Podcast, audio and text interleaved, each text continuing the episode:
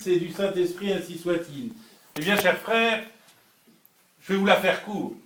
L'évangile d'aujourd'hui, c'est très simple. Tout ira très mal, ce sera épouvantable, et à ce moment-là, vous serez libre, vous serez sauvé, et tout ira bien pour vous.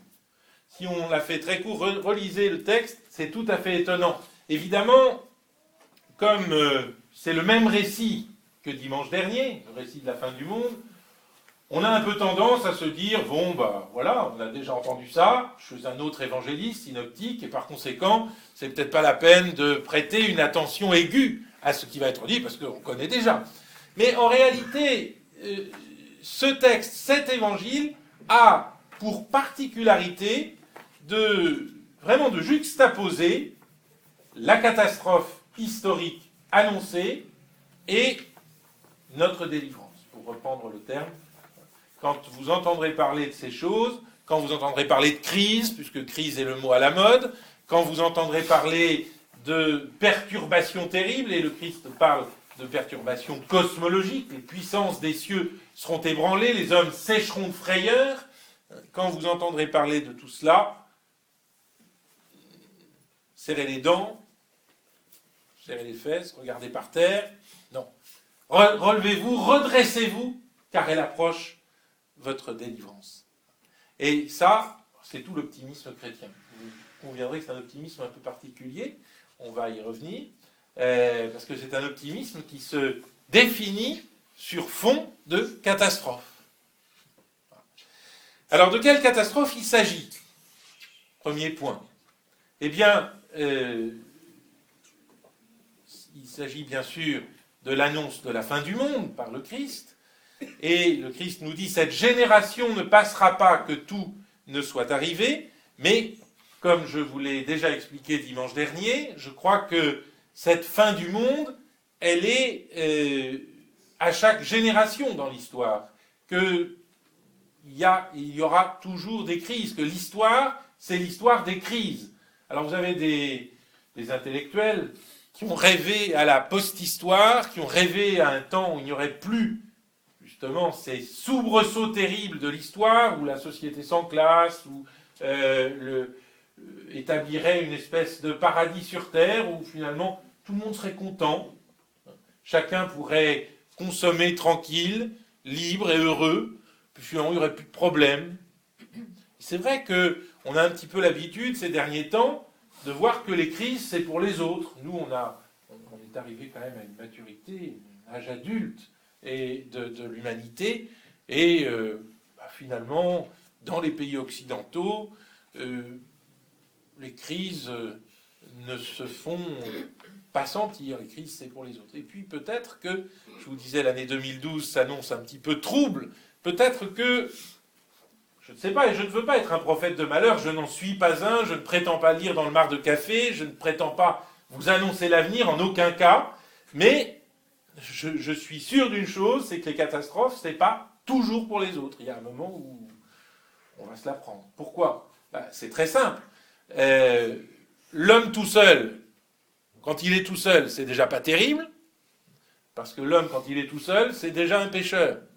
Et quand vous additionnez tous les hommes ensemble, que vous les mettez tous ensemble et que vous voyez ce que ça donne, c'est-à-dire c'est encore pire, a une espèce de multiplication du négatif qui est produit vraiment un poids considérable. J'aime beaucoup cette formule d'un historien agnostique, par ailleurs, euh, tout a toujours très mal été. Tout a toujours très mal été. Ah, bah bah c'est est-ce qu'il faut s'en affliger? Est-ce qu'il faut s'en attrister? Non, c'est au programme.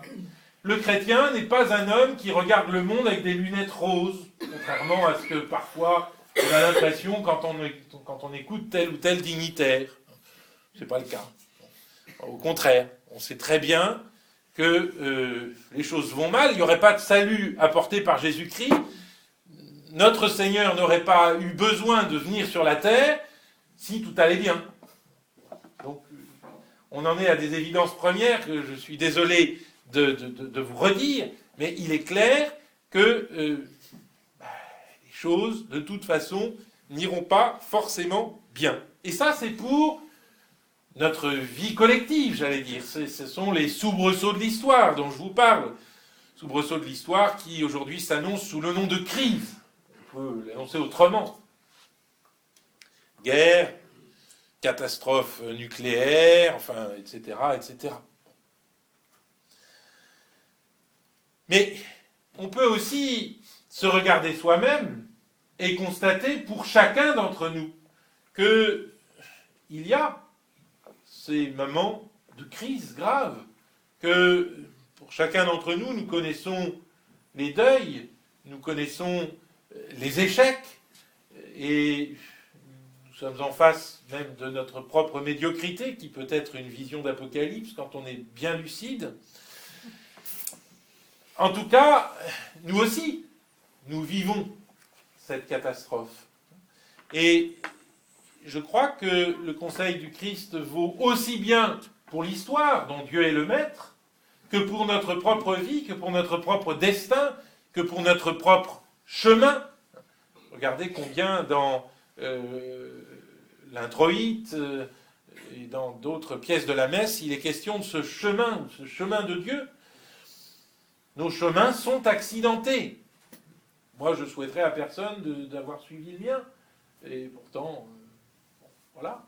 Euh, tout va bien parce qu'on est dans la main de Dieu. Mais si on se met à calculer, à faire un petit calcul humain, on se dit, alors là, c'est impossible.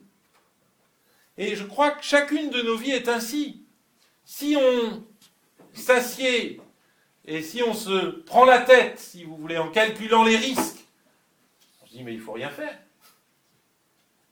Aucun risque. Et si on ne fait rien et si on prend aucun risque, c'est le risque suprême. C'est l'échec assuré. Alors, eh bien, il faut que nous comprenions que notre foi nous aide à vivre par temps de catastrophe, c'est-à-dire par temps ordinaire. Et que nous n'ayons pas peur de ces catastrophes, mais qu'au contraire, comme nous le demande le Christ dans l'Évangile, nous sachions lever la tête, redressez-vous, car elle approche votre délivrance. Alors, de quelle délivrance il s'agit et pourquoi notre délivrance approche? Pourquoi ce travail du négatif? Pourquoi est-ce que euh, c'est quand les choses vont mal qu'elles vont bien? C'est quand même un petit peu fort. J'en connais parmi vous qui, avec leur rigueur ordinaires me diront Mon père, vous mélangez tout, finalement, c'est trop facile. Mais quand on y réfléchit bien, pourquoi est-ce que, effectivement, c'est le mal, c'est cette expérience du mal, cette expérience du malheur, euh, cette expérience du mal-être parfois, euh, cette expérience de l'échec ou du deuil, qui doit, qui, qui conditionne notre progrès spirituel? Pourquoi? Eh bien parce que ce mal, ce malheur, ce mal-être, cet échec, donne lieu à l'amour. Au fond, notre seule réponse valable au mal, c'est l'amour. J'aime, beaucoup cette formule de Simone Veil, je parle de la philosophe, qui dit le, mal est à l'amour, ce que le mystère est à l'intelligence, il le rend surnaturel. Donc, si vous voulez, notre amour trop ordinaire, nos affections automatiques, euh, nos attraits, nos attirances sont en quelque sorte sublimés lorsque le mal se présente à nous. Eh bien, c'est comme un défi que seul notre amour peut vaincre. Et je sais combien parmi vous sont en ce moment éprouvés euh, de, toutes sortes de manières, euh, que ce soit euh, parmi leurs proches ou même pour eux-mêmes. Je crois vraiment qu'il faut vous dire, c'est une circonstance qui est objectivement terrible, mais qui est subjectivement, par la grâce de Dieu, une circonstance favorable pour que je donne toute la mesure de mon amour, pour que je donne toute la mesure de ma foi. Qu'est-ce que c'est que la foi? La foi, c'est comment avancer par temps de brouillard, finalement? Et quand est-ce que la foi donne toute sa mesure, toute sa force sinon justement dans les circonstances difficiles? Voilà, je crois, un petit peu le message de ce dimanche. Nous avons un chemin que le Seigneur nous a préparé. Ce chemin n'est pas un chemin facile. La voie large, je vous le rappelle dans l'Évangile, la voie large, elle mène à la perdition. Nous sommes forcément sur une voie étroite, sur un chemin de crête, sur un chemin accidenté, mais n'ayons pas peur. N'ayons pas peur des accidents. Et au contraire, donnons-nous d'autant plus que le mal, que le malheur, que même l'horreur peuvent nous atteindre. Je, je, dois dire que ce sont des choses qu'il faut se répéter à froid pour que lorsqu'elles arrivent, comme nous dit notre Seigneur, vous vous souveniez que je vous les ai dites. Il faut, parce que, évidemment, dans des moments d'extrême souffrance, on pense plus à rien et on n'a plus, plus de force. Mais il faut que maintenant, même si vous n'êtes pas face à ces difficultés, vous vous disiez qu'elles sont au programme de votre existence pour que lorsqu'elles arriveront, alors vous ayez la force, vous trouviez en vous la force de les surmonter. Et que le Seigneur vous donne cette force. Au nom du Père et du Fils et du Saint-Esprit.